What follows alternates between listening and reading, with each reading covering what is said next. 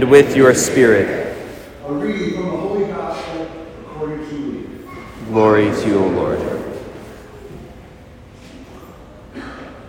Jesus said to his disciples, I have come to set the earth on fire, and how I wish it were already blazing. There is a baptism with which I must be baptized, and how great is my anguish until it is accomplished. Do you think that I have come to establish peace on the earth? No, I tell you, but rather division. From now on, a household of five will be divided, three against two, and two against three. A father will be divided against his son, and a son against his father. A mother against her daughter, and a daughter against her mother. A mother-in-law against her daughter-in-law, and a daughter-in-law against her mother-in-law. The Gospel of the Lord. Praise to you, Lord Jesus Christ.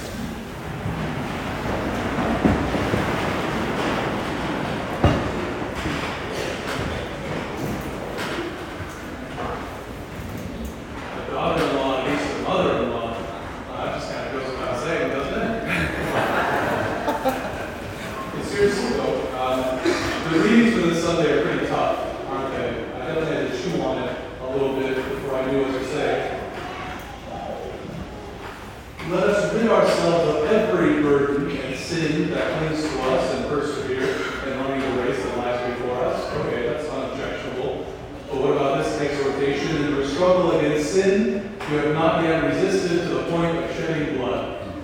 So stop whining, I guess. And Jesus said to his disciples, I have come to set the earth on fire, and how I wish it were already blazing. What is going on here? Can we just explain it away by saying, well, Jesus, he wants to, he wants to set an illuminating fire in our heart to, to light a flame, right? Like that's it. Well, no, because what does he say right after? Do you think that I have come to establish peace on the earth? No, I tell you, but rather division.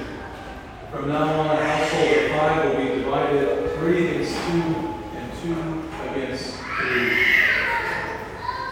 It seems pretty out of character for Jesus, doesn't it? Kind of like the, the good shepherd turned bad or something like that. But that's not what's going on here. You see, Jesus understood who he was the Son of God. That he is the way, the truth, and the life. So, what happens when the truth speaks with authority in a world of sin and brokenness? It will necessarily divide. Jesus didn't say these things for the sake of division alone, but to set apart a remnant in his holy church. He wanted to establish unity, not just for the sake of unity, but for the sake of his church, for the sake of establishing his kingdom on earth. Separated from the sinfulness and corruption of the world, the world which only brings death.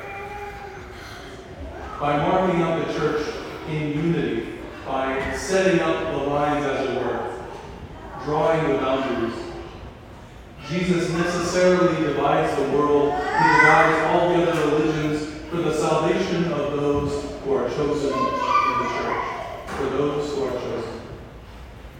Look what happened to Jeremiah when he told the people of Israel that it was God's will that the only ones who would survive the coming disaster of the Babylonian uh, campaign, right, were the ones who would willingly go to become captives to the land of the Chaldeans, right? This is what happened immediately before our readings, right? And of course, he was right, because we have the benefit of knowing how the story ended. We know that the captives of Babylon come back to rebuild the holy city. But Jeremiah was rejected and was thrown into what amounted to a latrine for daring to speak the word of the Lord to a people who didn't want to hear it. So God Himself came to earth to establish not peace but division for the sake of His church.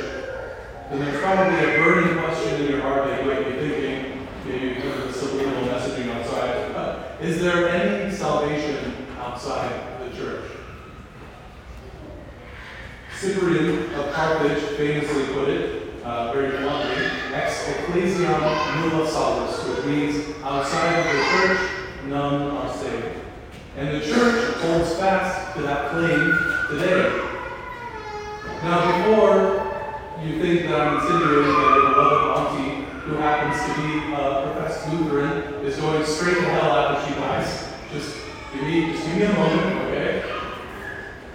I don't ascribe to this what we call Feeneyism, right? By very, you know, seemingly pious priests back in the day. Uh, and he posited that, which this is a position that's condemned by the church, by the way. He posited that unless you're a formal member of the Catholic Church through sacramental baptism, then there's no way you can be saved, right? The church doesn't believe that, and I don't believe that. The reason why we say outside of the church none are saved is because Jesus is the divine head of the church, the head of the church, which is the only ark of salvation.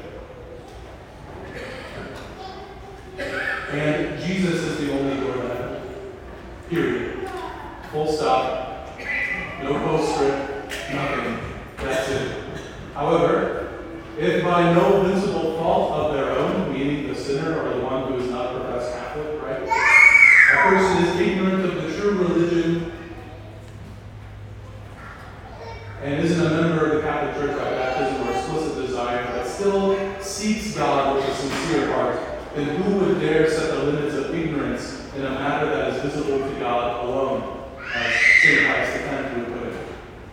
This is why we must take care in how we divide, brothers and. Because Jesus caused division for the sake of establishing his church on earth, but he also dined with sinners. And he also forgave the repentant thief on the cross. Let's not forget that too. Many of my more traditional friends in the church delight in such things as owning the libs online, or maybe they like making funny Catholic memes that make fun of a certain type of people in the church.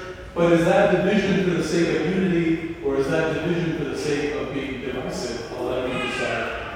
And it's shocking to me just how many of us have an eerily natural tendency towards division, even right here in our parish community. And I'll let you read Father PJ's bulletin article and maybe get your primed a little bit from the, from the exhortation right before Mass, right? But in reading that and, and maybe doing an examination of conscience on that, remember that the devil, he has many names.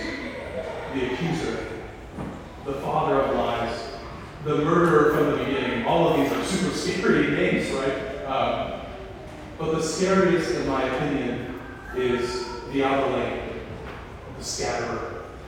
Sounds like a really creepy villain. The one who divides. That's his spookiest name because he wants to take the unity which already exists in Christ's church and he wants to strike it and scatter the flock away. And guess what? He does it with the help of our human weakness. And so that's something to watch out for. Conversely, there are many who don't want uh, to cause any division whatsoever because they think it's uncomfortable or they would rather just be nice and validate anyone's opinion for the sake of peace. But much like how I talked about the difference between a sinner trying to work with God's grace and that sort of indifferentism last week, that's not an option If you tend towards this side of things, then a good examination for yourself is to ask, have I ever made an enemy out of someone else for the sake of Christ? Have I ever made an enemy for the sake of Christ? Now, I'm not saying that you go out and make a bunch